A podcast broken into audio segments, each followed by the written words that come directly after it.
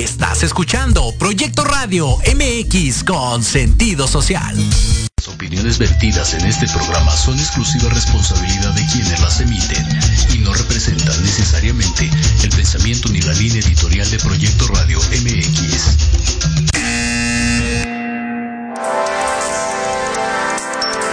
Llegó el momento de aprender y conocer de los expertos de negocios, de los líderes de opinión y creadores de grandes ideas. Todo lo referente al mundo empresarial y experiencias de vida de profesionales en un solo lugar. Te damos la bienvenida al programa Red de Negocios Digitales con Rosario Guzmán. Comenzamos.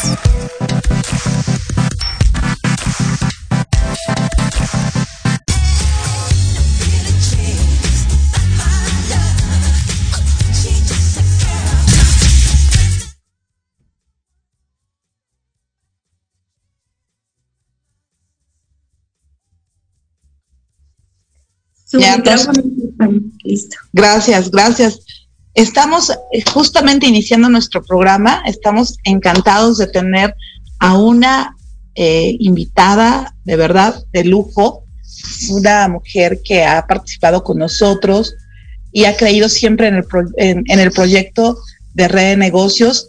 Pero justamente estamos en espera, ya saben, esta, este tema que siempre es un poco imprevisto. Estamos ya en espera de que ella se esté conectando. ¿Qué tal, eh, este, cómo estás? Y ahorita estamos con ustedes, amigos. Denos unos minutitos, por favor, en lo que ella se conecta.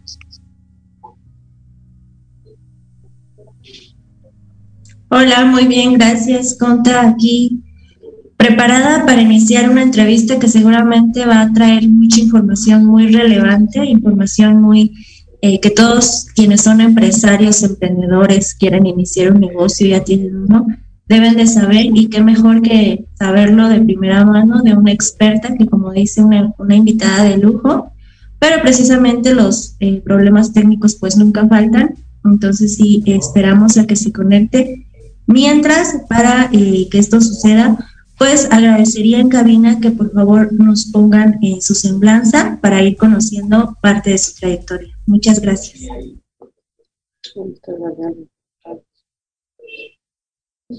Nancy Martínez es empresaria, conferencista, consultora, coach, facilitadora y fundadora de la primera firma en Latinoamérica de felicidad organizacional, con sede en México y Costa Rica. Ha obtenido diferentes reconocimientos como el Premio Nacional de la Mujer por la Cámara Nacional de la Mujer y Palmas de Oro por el Círculo Nacional de Periodistas, entre muchos más. Es directora general de Liv trece punto cinco grados, donde ha impactado positivamente a empresas como Citibanamex, Starbucks, Nissan, MetLife, Amazon, Walmart, entre muchas más. Bienvenida al programa de radio Red de Negocios Digitales. Comencemos.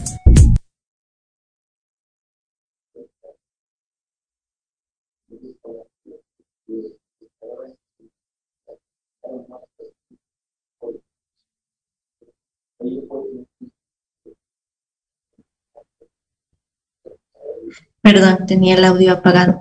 Bueno, les comentaba que ella es una mujer con una amplia trayectoria y que recientemente en un evento que tuvimos en Red de Negocios, eh, que, donde condecoramos a distintas mujeres por su trayectoria, por ser mujeres rompiendo barreras, precisamente la condecoración llevó ese nombre, Mujeres a la Trayectoria Rompiendo Barreras, y Nancy Martínez fue una de esas mujeres que, eh, a la que tuvimos el honor de condecorar con este premio en un evento donde se reunieron otras más de diez mujeres que eh, ya han conocido a través de este programa y otras más que seguramente van a conocer.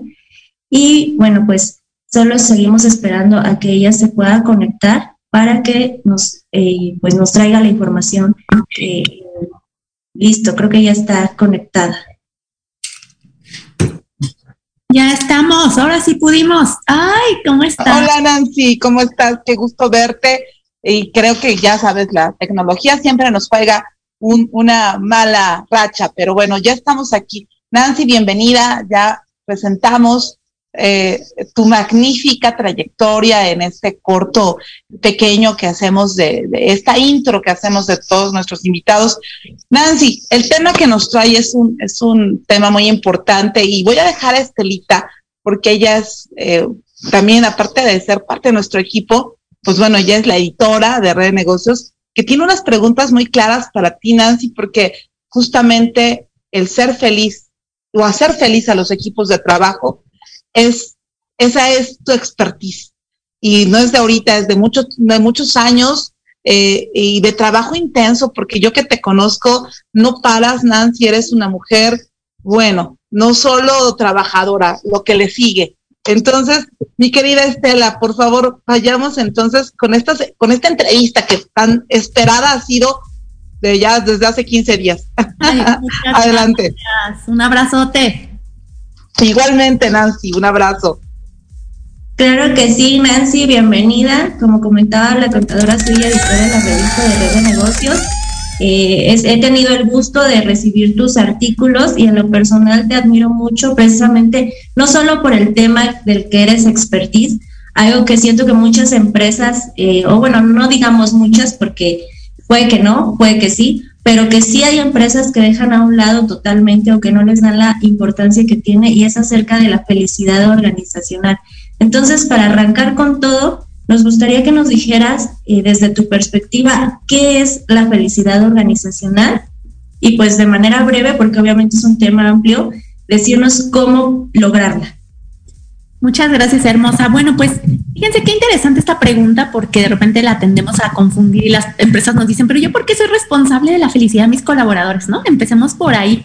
La empresa no es responsable de la felicidad de sus colaboradores, pero sí es responsable de poner los mecanismos, los procesos, las políticas, eh, las iniciativas necesarias para que sus colaboradores puedan desplegar sus fortalezas, puedan sentirse plenos, felices, y sobre todo que sean productivos, ¿no? Porque no es un tema efímero así de, este, ay, sí, qué romántico, que sean felices. No, o sea, también hay responsabilidad del colaborador para poder desplegar esas fortalezas y ayudar a la organización a que sea productiva. Entonces, espero haber sido muy clara eh, respecto a qué significa.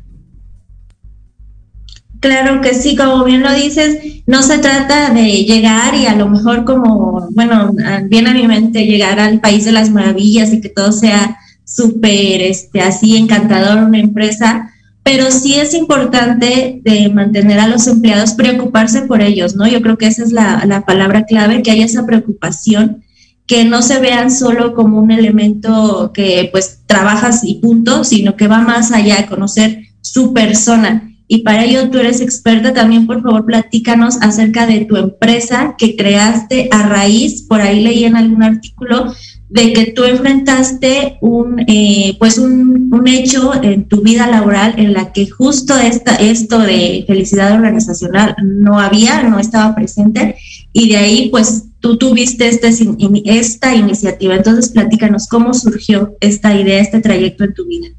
Pues tienes mucha razón, me encanta que estés súper eh, metida en esto. Fíjate que sí, a mí me corrieron hace ocho o nueve años, en, tenía treinta y un años, no hagan cuentas, ¿no? Entonces, cuando me despiden, fue porque en realidad yo tenía una jefa que, pues, ella y yo no coincidíamos en muchas cosas, me trataba mal, me hacía este mobbing, ¿no? O sea, me jaloneaba los brazos, me gritaba, me humillaba frente a la gente. Y entonces, pero yo amaba la empresa, esto era una de las cosas interesantes, amaba mi empresa, amaba lo que hacía, pero al final pues fue mi debut y despedida, ¿no? La última vez que no me dejé que me tratara así, y entonces yo dije, bueno, salgo, y pasaron dos cosas interesantes, las que al final era treinta y un años, me estaban despidiendo, eh, decía yo, bueno, me están despidiendo y yo creo que soy buena, ¿no? La, mis clientes internos al menos me lo decían, ¿y qué va a pasar si después yo quiero regresar y, y a los cincuenta y cinco me hacen lo mismo, ¿no? Entonces dije, bueno, ¿qué hago? ¿Cómo puedo cambiar esto que le pasa a otras personas? Y fue que decidí poner Liv trece punto cinco, ¿no? Entonces, esta consultora es la primera en, la, en Latinoamérica en hablar de bienestar y felicidad organizacional.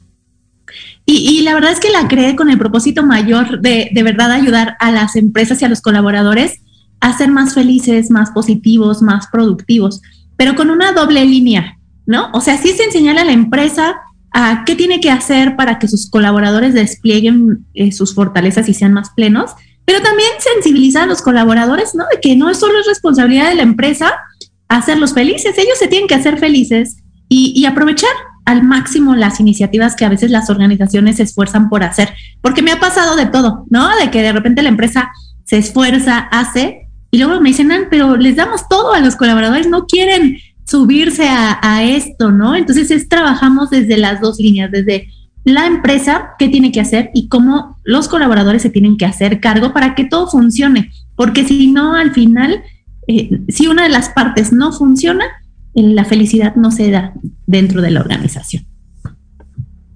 Claro, yo creo que debe de haber un match, ¿no? Como le, le dicen, un match entre colaborador y empresa, y que tengan en claro esa importancia de estar bien eh, con uno mismo para estar bien con, con el resto de, de lo demás, ¿no? En este caso, nuestro trabajo.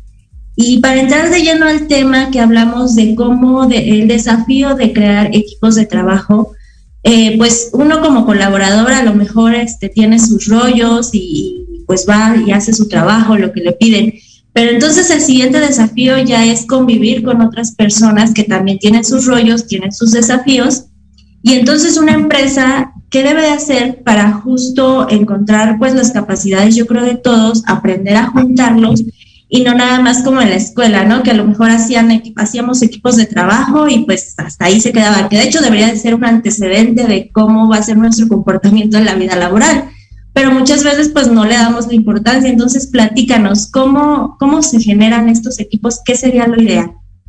Eh, acabas de hacer una pregunta súper importante, ¿no? Primero, creo que los líderes de las empresas y los colaboradores tenemos que entender que una empresa no se compone solo por equipos.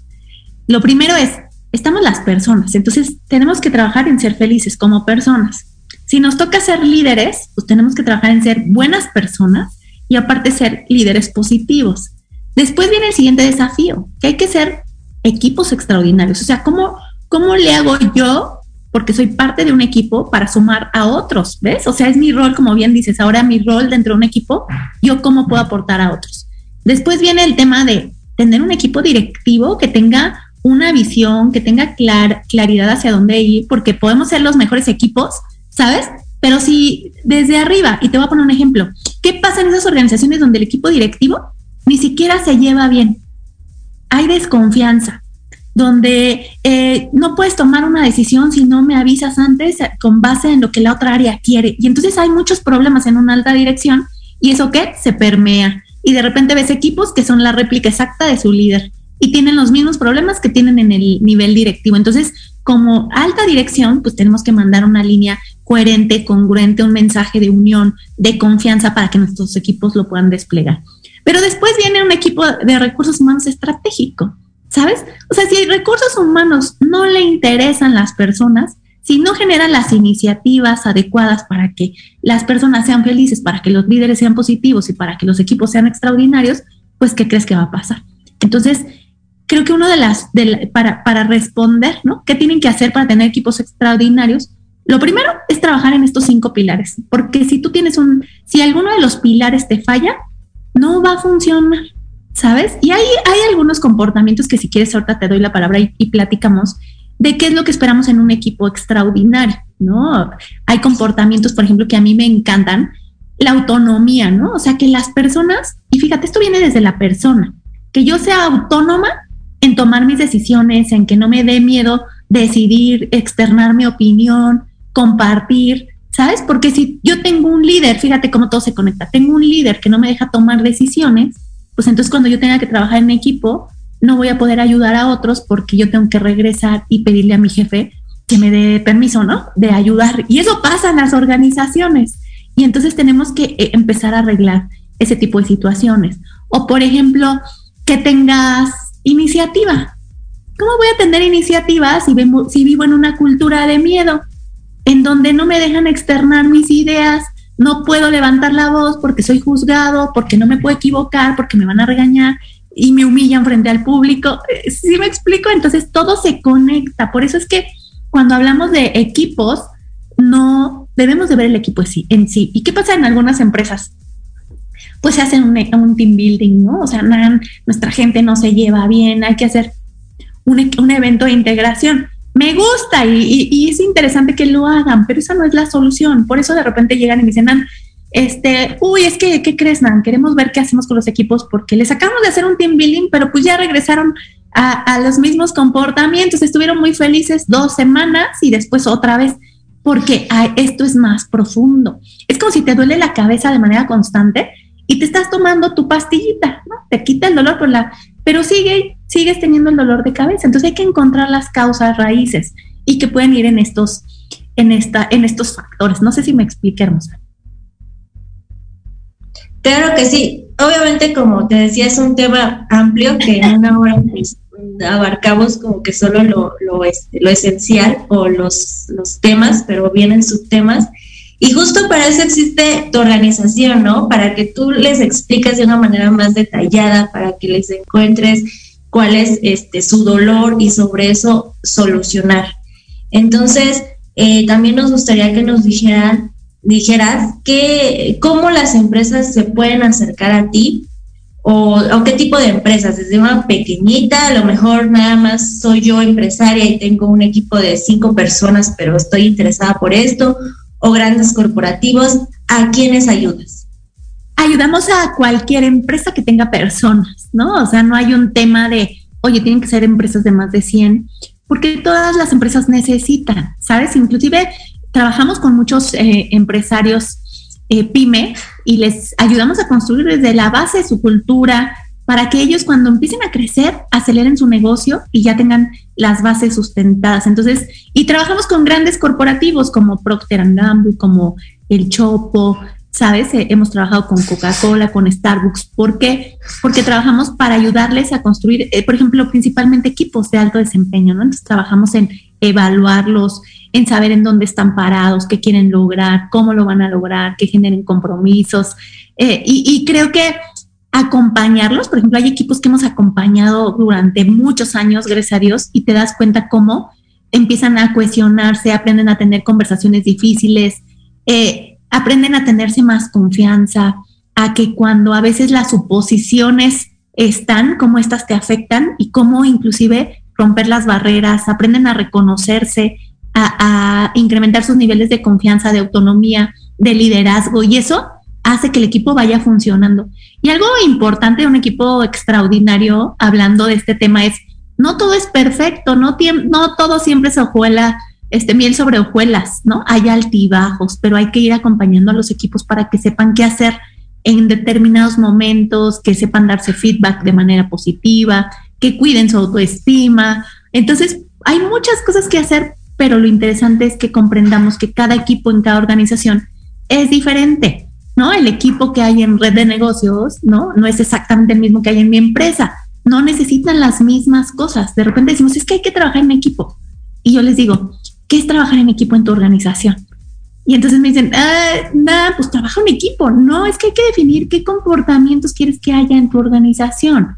¿Sabes? Por ejemplo, yo te voy a decir una cosa, mi empresa habla de felicidad. Entonces, eh, para ponerte un ejemplo, si yo de repente quiero traer personas serviciales, yo puedo traerme personas serviciales que a lo mejor no sonríen, pero en mi caso sí es necesario traerme una persona que sea servicial, pero que aparte esté acostumbrado a sonreír, que sea alegre, que, que sea dicharachero, ¿sabes? Entonces ve cómo la, la, una misma función requiere personas totalmente distintas. Entonces, ese tipo de cosas hay que, hay que pues, definirlas, arreglarlas eh, y, o calibrarlas, ¿no? En las organizaciones. Y, y bueno, hay más cosas que hacer, pero es parte del ejemplo que te quiero dar.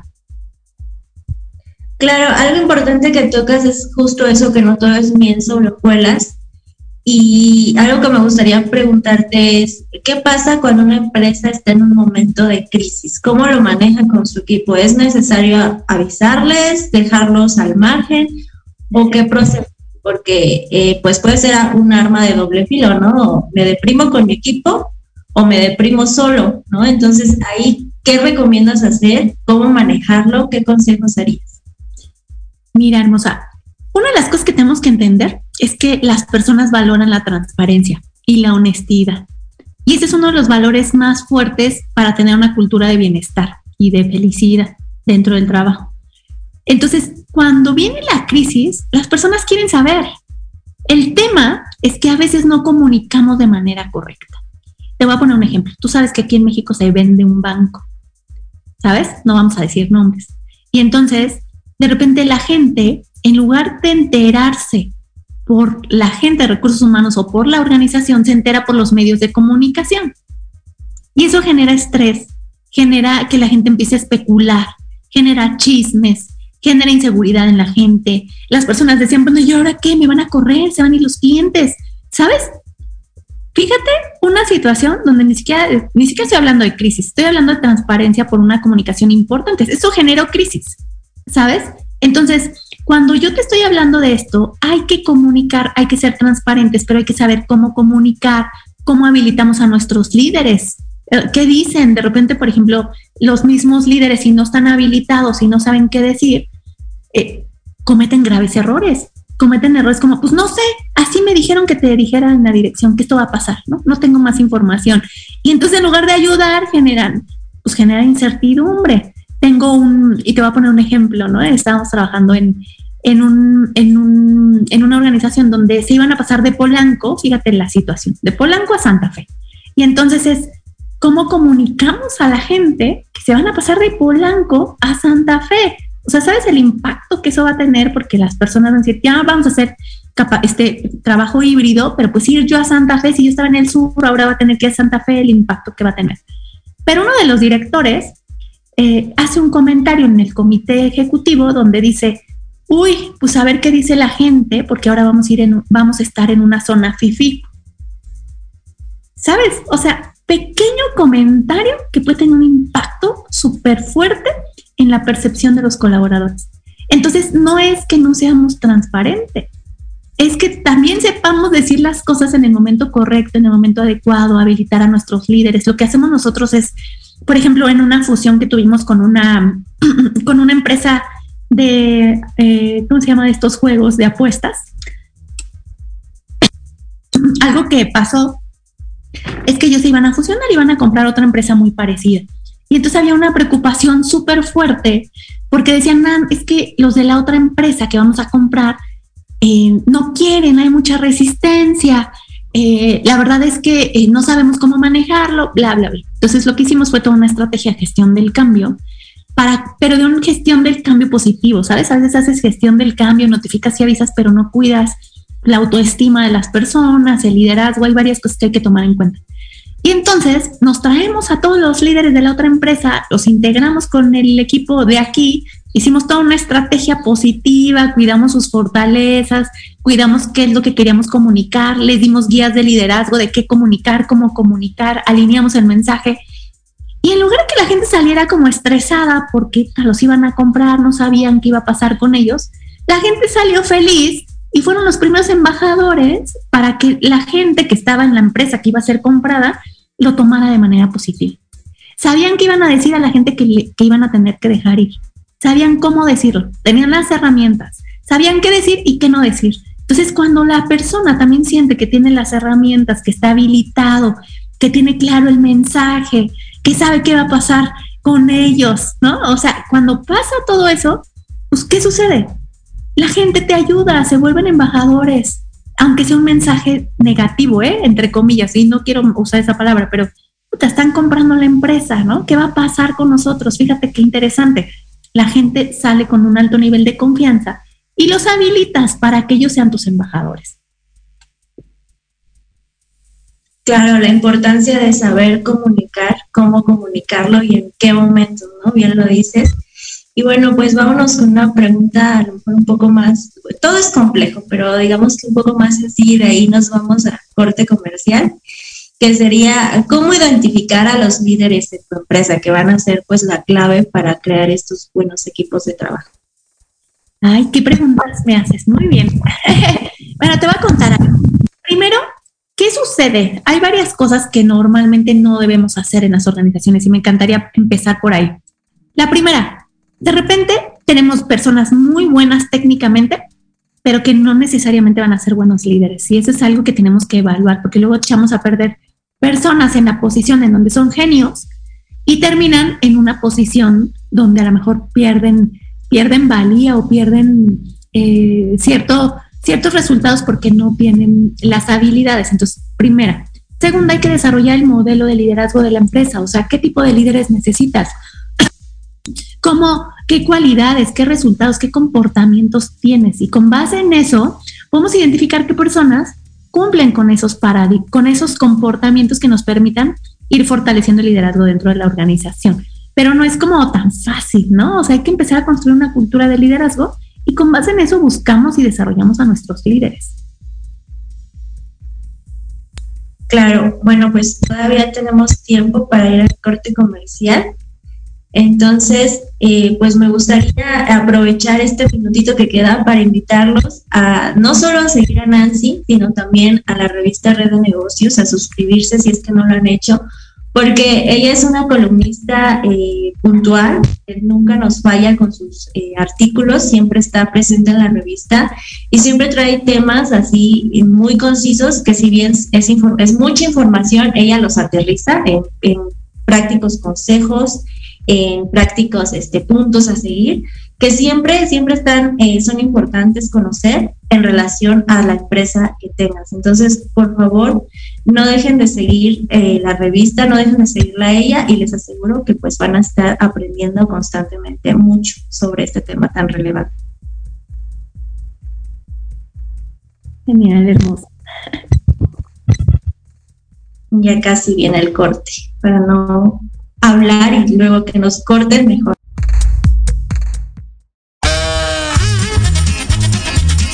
Oye, oye, ¿a dónde vas? ¿Quién, yo? Vamos a un corte rapidísimo y regresamos. Se va a poner interesante. Quédate en casa y escucha la programación de Proyecto Radio M X con sentido social. ¡Uh, la, la, chulada!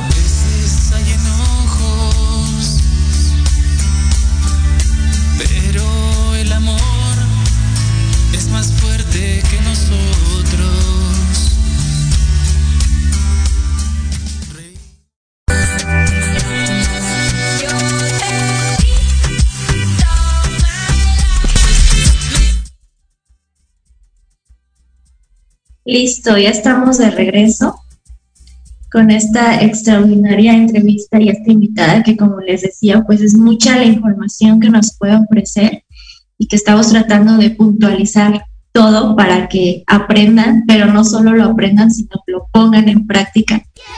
Y justo el tema de tu empresa, eh, Nancy, me gustaría saber qué consejo le darías o, o cómo, qué mensaje les darías a las empresas para que sí o sí eh, se preocupen por este tema y lo, lo empiecen a implementar en, en, pues en, sus, en sus empresas, en su día a día de trabajo.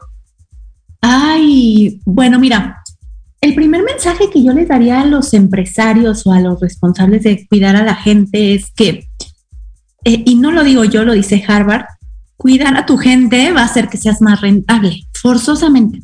Va a bajarte niveles de rotación, va a bajarte niveles de ausentismo, por ejemplo, ¿no? De enfermedades. Y eso al final, si lo, si lo traduces a, pre- a pesos, o sea, creo que puedes ver cuáles son los beneficios.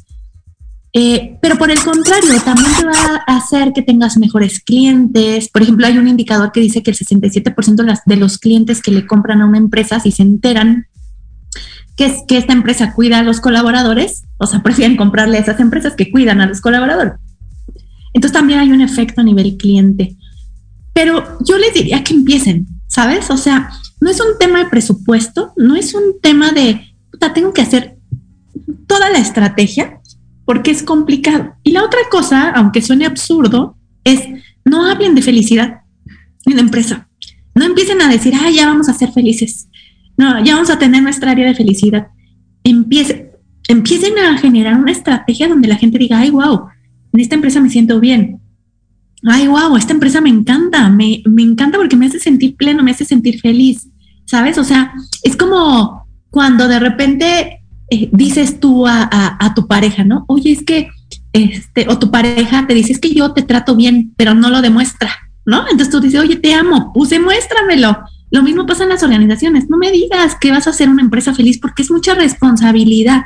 Y de repente no me lo saben hacer las empresas y generan caos. Mira, tengo una empresa, para que vean el ejemplo. Esta empresa me habla y me dice, Nan, es que queremos hacer una cultura de felicidad. Ya empezamos. Y entonces le digo, ah, sí, padrísimo, me encanta. A ver, y empiezo a indagar. Y de repente, el director de recursos humanos es uno. Y entonces el director general puso otro, que es el director de felicidad.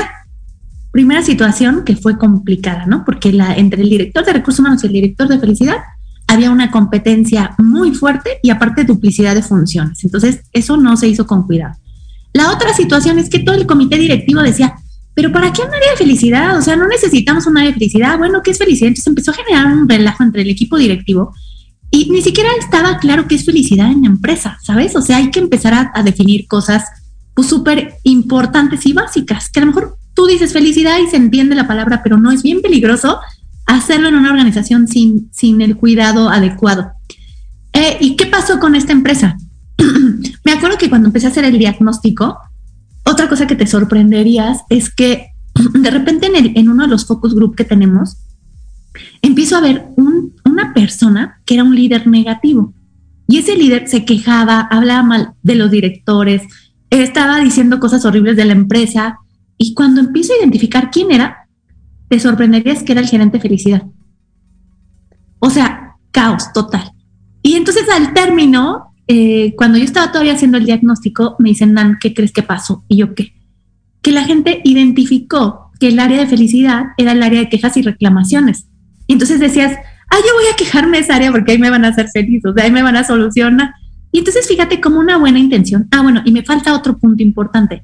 El director general llega y me dice, Nan, yo quiero hacer que mi empresa sea como El, el Disney, ¿no? De las salas de, del aeropuerto, ¿no? Porque estaban ahí. Y entonces yo digo, bueno, está padrísimo, me encanta. ¿Y qué significa para ti eso, no? Entonces él me de- describía lo que quería que los clientes vivieran y eso está increíble. Y está increíble, la verdad, o sea, ese concepto. Pero cuando le decía, y también quiero que mis colaboradores sean felices así, dices, bueno, está padrísimo, me encanta que el director general lo quiera. Pero de repente tenía iniciativas y tuvo una iniciativa que yo decía, híjoles, o sea, no estás mandando el mensaje adecuado. Y entonces imagínate que tú llegabas y él puso lectores de puntualidad en la, en la entrada. Y entonces tú sacabas, tú ibas poniendo tu dedo cada vez que llegabas, te medía cuánto tiempo tomabas en la comida, o sea, de ese nivel. Y si tú empezás a tener tar- este, retardos, te salía un foco rojo así de tit, y entonces te decía, ya perdiste tu bono de puntualidad, ¿sabes? Y entonces en lugar de que fuera una iniciativa positiva, la convirtió en una iniciativa pues no tan bien vista por los colaboradores. Entonces los colaboradores decían, ah, sí me estás midiendo mis minutos, pues entonces ya no me quedo tarde, entonces ya no trabajo extra. Y, y empezaron a tener comportamientos negativos. Por eso es que les digo que esto hay que tenerlo con muchas pincitas y con mucho cuidado. Y luego, imagínate, ¿qué hubiera pasado con esta misma iniciativa? Porque no me parecía mala, porque luego los colaboradores también abusan, ¿sabes? Entonces, imagínate que, que te hubiera puesto y que cuando tú pones tu, tu dedito te sale verde a los puntuales. ¡Wow! ¡Felicidades! Te reconocemos porque eres una persona súper comprometida y puntual, por ponerte un ejemplo, ¿no? En lugar de irte a los comportamientos negativos, ¿no? Irte a los comportamientos positivos. Oye, estás a punto de ganarte tu bono de puntualidad. En lugar de decirte, pot, ya lo acabas de perder. Entonces, el cómo comunicamos, el hacer este tipo de estrategias, todo el mundo me dice, ay, no, pues es bien fácil, ¿no? Entonces, sí, es fácil. Yo les diría, no es fácil, porque de repente me confunden, y esta es otra de las cosas que me encantaría aclarar, temas de bienestar con temas de felicidad. Entonces, ¿qué es bienestar? Ah, pues si me pones un comedor para que yo coma rico es bienestar, porque colma mis sentidos, ¿sabes? Como mi sentido de gusto. Oye, no, que me pusiste masajitos para que me den un masajito en la espalda. Pues sí, colma tu, colma tu sentido del tacto, ¿sabes? Pero cuando yo hablo de felicidad, es más allá de que la gente esté sonriendo en, el, en, en la oficina, que estén gritando, que la pasen bien. Ser feliz en una empresa implica que las personas tengan los recursos psicológicos suficientes para que enfrenten la adversidad, para que si te viene otra situación como la pandemia, no te me deprima, no te dé ansiedad, no te den ataques de pánico, no te quieras suicidar, porque hubo colaboradores que se suicidaron. Eso es ser feliz. Darle recursos a los colaboradores para que sepan enfrentar la vida real de una manera positiva, para que sepan tener esos recursos, para que gestionen sus emociones. Y no solamente les ayudas para que lo hagan en el trabajo.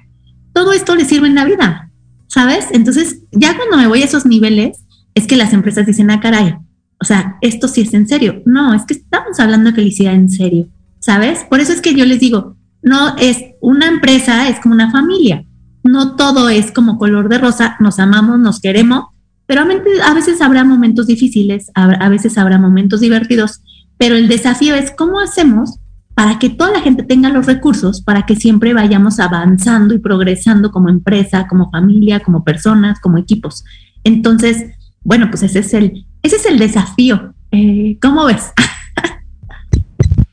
Excelente, porque sí es algo que de entrada deben de conocer y como dices tú ya, eh, quererlo hacer, pero bien. Y qué mejor que con una experta con, como tú y con tu empresa. Y ahorita eh, que, que mencionabas esto de que todas las empresas son diferentes y no todas las técnicas o toda la información va a embonar justo en todas ellas, sino cada caso es particular, pues la pandemia vino a cambiar el, el modus operandi de muchas empresas, ¿no? Algunas se resistieron al home office, otras les dieron la oportunidad. A raíz del home office dijeron, oye, no está tan mal, vamos a intentarlo, pero creo que a estas alturas sigue habiendo un caos en ese sentido, que muchas empresas aún no saben eh, cómo manejarlo. Entonces, creo que tú también eres experta en podernos comentar, pues, algo acerca de esto, ¿no? Del home office, ¿a quién se lo recomendarías? O, o vaya, este, ¿qué empresa le quedaría, etcétera? Sí, mira, este tema del home office es, ha sido como toda una revolución, ¿no? Primero empecemos con que las personas aprendieron a probar el trabajo a distancia y dijeron, híjoles, creo que sí me gusta. Y después pueden mostrar resistencia en regresar a home office. Me pasó con muchas empresas. Muchas decían, oye, Dan, que no quieren regresar mis colaboradores. Pero es que no es que no quieran regresar, es que también hasta en este tipo de cosas se necesita hacer una buena estrategia de comunicación. ¿Por qué necesitas regresar? ¿Sabes? ¿Por qué te necesito en la oficina? ¿Por qué a veces en híbrido? Entonces, lo primero que les recomiendo es una estrategia adecuada de comunicación. Dos, hay personas que tienen que regresar forzosamente a la oficina porque su función así es, ¿sabes? Entonces, ¿cómo haces que esas personas que tienen que regresar forzosamente a la oficina se sientan valorados de la misma manera que aquellos que no? Porque si no, de repente vas a tener una situación compleja. Es decir, y de repente pasa, ¿sabes? O sea, oye, yo, yo porque si vengo todo el tiempo a la oficina, me pides esto y mis, mis compañeros trabajan desde casa, yo me hago dos horas, diarias. Entonces, ¿cómo? Fíjate qué interesante. O sea, no es nada más decir, vámonos a home office. ¿Cómo trabajas con la autoestima de todas las personas? ¿Cómo los haces sentir valorados? No nada más es decir, oye, pues sin modo, te toca venir a la oficina y te toca trabajar aquí, aquí porque tu función así es. Y así lo están haciendo muchas empresas. Hay que preparar a la gente. ¿Cómo los haces sentir valorados? ¿Cómo los haces sentir tomados en cuenta? ¿Cómo los haces sentir que, que ellos impactan en el negocio? Y hay que poner también las políticas adecuadas, porque yo te estoy hablando del lado de la empresa, pero ahora vámonos del lado de los colaboradores. ¿Tú crees que todos los colaboradores tienen el nivel de responsabilidad para trabajar de verdad de manera efectiva en el home office? Porque a veces las empresas no dejan que ellos estén en home office porque no muestran los comportamientos de responsabilidad adecuados. A mí me ha pasado con, con algunos este, colaboradores que de repente les dices, oye, necesito esto. Ay, ¿qué crees? Salí a comprar. Ay, ¿qué crees? Estoy en el súper. Ay, ¿qué crees? Es que estoy en el gimnasio. Y entonces no entregan al cien por ciento su, de regreso eh, esa responsabilidad. Por eso es que esto es de dos nuevamente. No es solamente que la empresa ponga o no quiera o quiera poner estas, estas este, políticas de home office. Porque a veces, te juro, tengo directores que me dicen, no voy a autorizar home office porque la gente aquí no sabe cómo aprovechar el home office. Bueno, cómo las entrenas, cómo les das herramientas, cómo pones las políticas adecuadas para que lo respeten. ¿Cómo puedes el esquema de consecuencias? ¿Sabes? Y si no, regresa, pero tienes, es, es un trabajo que hay que hacer. Y no es fácil, ¿no? O sea, yo creo que los colaboradores de, de repente que estamos de este lado y somos colaboradores, ay, qué injusta la empresa, ¿no? O sea, ¿por qué no me da home office? ¿Por qué no me deja estar todo el tiempo en mi casa? También hay que entender que la organización tiene que dar resultados y, y, y hay que entender a los líderes de por qué tienen esas creencias, tanto de irse a home office como no irse a home office. ¿Sabes? Entonces, pues el consejo que les daría es identifiquen qué es lo que la gente quiere, ¿no? Porque también es importante escuchar cómo funcionarían, a qué se comprometen, cuáles son las políticas adecuadas que hay que implementar, qué sí hay que hacer, qué no hay que hacer, que este, no sé, cómo comunicamos, cómo subimos al barco a la gente. Entonces, todo ese tipo de cosas nos van a permitir tomar la decisión correcta, porque yo no puedo decirle a las empresas si tomar home office, si no tomar home office, qué hacer, lo que días, o sea, cada una nuevamente es un es un mundo, es una empresa, tiene necesidades distintas, hay que identificar cómo desplegar una estrategia adecuada de, de home office, ¿no?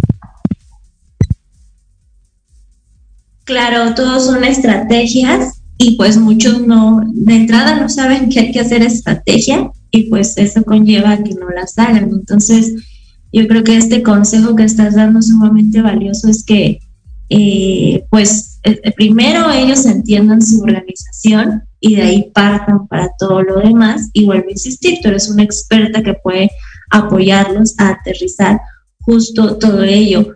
Y bueno, pues eh, también hablábamos, a, a, como decías tú, de los, de los empresarios, de quienes tienen la empresa, cómo adentrarse a estos temas. Ahora me gustaría que les dieras un consejo, te dirigieras a los colaboradores, a los que están del otro lado y que sepan identificar, ¿no? Porque a lo mejor te, te, en una empresa te pueden decir que todo es color de rosa, pero a lo mejor no, a lo mejor nada más te están manipulando, qué sé yo, o sea, so, pueden ser muchas situaciones, pero que tú como colaborador sepas identificar si realmente están valorando tu trabajo y no solo tu trabajo, sino a ti como persona. Mira, te voy a contestar esto. Te voy a contestar esta pregunta con un modelo de tipos de colaboradores. Y, y me encantaría que cada, cada persona que nos escuche, que sea un colaborador, se identifique en dónde está, ¿no? Existen los colaboradores apóstoles. ¿Quiénes son los apóstoles? Esos que todo el mundo deseamos. Esos que, que todo el mundo queremos porque hacen su trabajo, están motivados, son unos embajadores de la marca. No necesitas estarles dando seguimiento constantemente y de verdad que dices, wow, o sea, son personas que hacen que las cosas pasen. Después están los famosos rehenes. Los rehenes son personas nuevas en la tarea o nuevas en el trabajo. Estas personas que ya acaban de llegar o que acaban de cambiar de posición o que tienen una responsabilidad nueva. Y estas personas, pues básicamente tienen una muy buena actitud, son personas súper motivadas, están emocionadas por el nuevo desafío, pero no saben, entonces tienen que aprender. Pero después vienen, y aquí es donde quiero que la mayoría de la gente me escuche muy bien, porque estos son el noventa por ciento de los colaboradores en la organización. Los mercenarios, los que saben, pueden, pero a veces quieren. A veces tengo una buena actitud, a veces me tomo personal las cosas que me pasan de, de mi casa o de mi vida personal y pues me afectan en el trabajo y no estoy dando el resultado, que también se vale, ¿no? Pero es importante que identifiquen. O son personas que tienen de repente mala actitud, o tipo de personas que antes te daban un resultado extraordinario y ahora ya no te lo dan. O, por ejemplo, en ventas, ¿no? Son personas que siempre vendían, siempre tenían resultados y ahora ya no. Entonces, ¿qué pasa? Hay que identificar este tipo de colaboradores. Y yo quiero dar dos, dos respuestas aquí. La primera es que, pues, evidentemente, la empresa les tiene que facilitar los procesos, las políticas, todo lo que hablamos, pero también hay veces que nuestros colaboradores pues tienen que entender que debemos, que deben de sumar a la organización, ¿no? No todo va a ser perfecto. ¿Qué pueden hacer desde su rol, no? De repente me dicen, Nan, es que mi jefe no me reconoce, y entonces ya estoy desmotivado. Y a, aquí, pues el jefe no siempre te va a reconocer, no siempre vas a tener a alguien que te diga lo que quieres escuchar. ¿Cómo trabajas tu seguridad personal para que si te reconocen o no te reconocen, no sea algo que te impacte? Sí es importante que reconozcan, o sea, yo lo creo. Pero a veces les delegamos la responsabilidad a la empresa y entonces, ¿qué pasa? ¿No? Bajamos nuestra guardia, ya no tenemos la mejor actitud porque no pasan las cosas que queremos que pasen. Pero entonces ahí es donde yo les digo, ¿qué están haciendo ustedes? ¿No te reconoce tu jefe? Yo le digo, ¿y cuándo fue la última vez que tú lo reconociste? Ah, no, pero es que, ok. Oye, es que no te ayudan tus compañeros de trabajo. Bueno, ¿qué has, qué has hecho para ayudarlos? ¿Saben? Entonces, es igual la responsabilidad. Entonces, no sé si me explico. Y, perdón por mi voz. Y vienen, entonces aquí la responsabilidad es igual. ¿Qué hacen ellos como empresa para ayudarte a que despliegues? ¿Qué hace tu líder? Te reconoce, te agradece, te coachea, eso está bien, no siempre sucede. Pero como colaborador, ¿qué haces tú para siempre tener la mejor actitud? Y fíjate, yo te hablo, te hablo como empresaria. A veces es doloroso, ¿no? Que de repente terminas perdiendo dinero porque la persona te fue, porque le diste una oportunidad y no desplegó su fortaleza al cien por ciento, porque no, no te ayudó como organización, o porque te está generando eh, temas como de mala actitud, ¿no? Como que no entrega las cosas al cien por ciento. Y entonces como empresario a veces duele, ¿no? Porque dices, híjoles, pero pues le estoy dando oportunidad, estoy confiando en él. A lo mejor como empresario estoy cometiendo varios errores, pero lo mínimo que esperas de personas que trabajan contigo es que se desplieguen, que, que brillen, que te ayuden a crecer como empresa. Y a veces no pasa. Hay personas que van y trabajan porque, pues porque les pagas, ¿no? Y entonces, pues hacen que trabajan mientras tú haces que les pagas y eso genera, pues, baja productividad. Y están los cuartos, que son los terroristas. Personas que ya ni saben, ya ni quieren, ya ni te ayudan, ya ni trabajan y aparte te dañan, te toxican la, la, la organización, te contagian a otro, te están metiendo chismes, afectan el clima. Y esas personas, pues lo único que les digo a los empresarios es que esas personas ya tienen que salir de la organización si ya hiciste todo lo que estaba en tus manos por hacer. Y que no me confundan a los mercenarios con los terroristas, ¿no? Los terroristas son personas que ya de plano ni te suman, ni te agregan, ni quieren, y solo están afectando a la organización. Entonces yo les diría a los colaboradores, ¿qué tipo de colaborador eres? ¿Qué tipo de colaborador quieres ser? ¿Qué tipo de colaborador exiges, exige tu organización? Porque a veces pedimos, ¿no? Quiero un mejor líder, tú eres el mejor colaborador, ¿sabes? Oye, quiero una empresa que me valore. ¿Tú valoras a la organización? Entonces, esto es de dos. Por eso es que es importante eh, mencionarlo.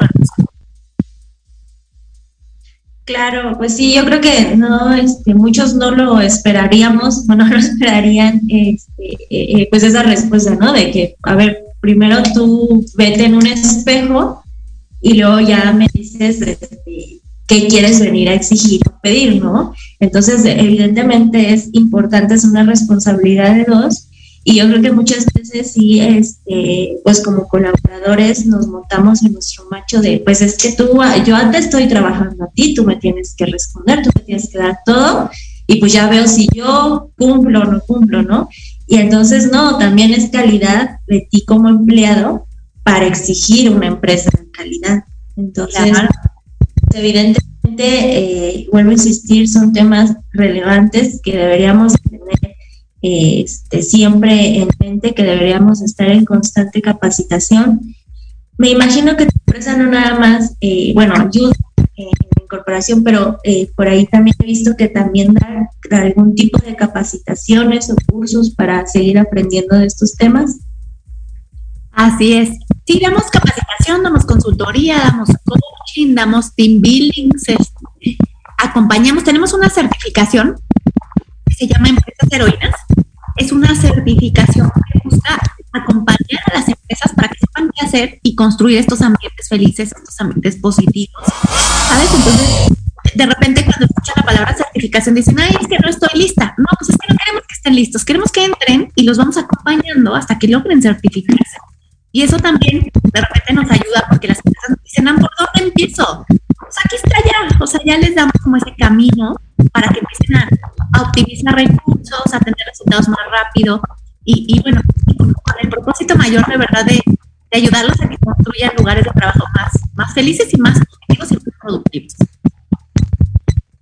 Claro, y, y es algo que, que debemos de, de, de no escatimar en nuestro tiempo, ¿no? Porque como dices tú, no es una gran inversión, no es cuestión de una gran inversión, pero a veces también el tiempo, ¿no? De no tengo tiempo para ciertos cursos o no tengo tiempo ni para leer cierto artículo, ¿no? Pero pues estamos en el trabajo gran parte de nuestra vida, es nuestra, como bien lo han dicho, es nuestra segunda casa y pues hay que estar bien en un lugar donde estamos la mayor parte de nuestro tiempo y que se vuelva parte de nuestra vida realmente, no nada más que veamos como un ingreso y ya, ¿no?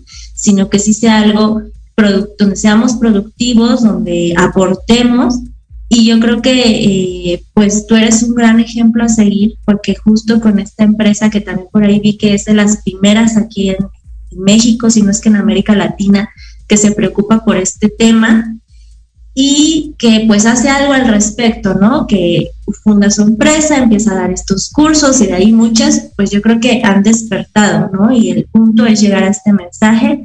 Entonces vuelvo a insistir, no dejen de seguirnos en Red de Negocios porque vamos a seguir teniendo pues muchísima información con Nancy Martínez, vamos a seguir teniéndola presente. Nos es la oportunidad de que nos brindes un, un, este, una masterclass este, contigo, entonces también les estaremos informando. Y pues ya también para ir finalizando, Nancy, eh, que nos platiques tus eh, cómo te podamos contactar, cuál es el nombre de tu empresa o en dónde podemos encontrar la información tanto tuya como de tu empresa. Claro que sí, hermosa. Miren, me encuentran en LinkedIn como Nancy Martínez Navarro, pero cuando lo pongan le ponen la palabra felicidad para que parezca yo, ¿no?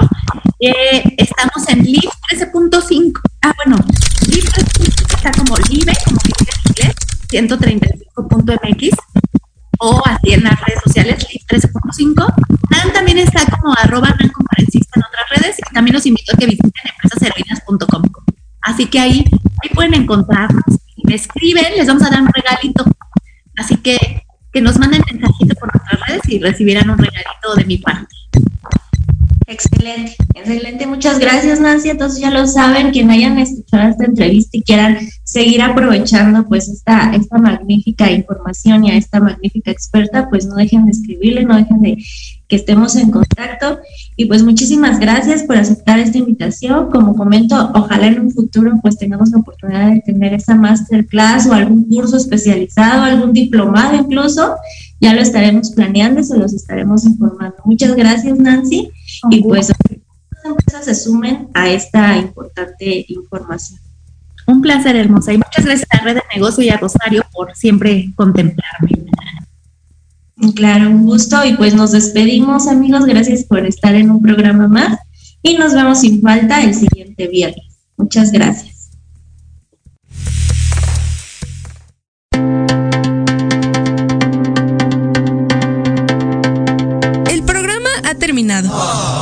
Pero los negocios y la oportunidad de generar alianzas y promover tu empresa y habilidades sigue disponible en nuestras redes sociales o en doble u doble u doble u punto revista red de negocios punto com. ¡Exacto!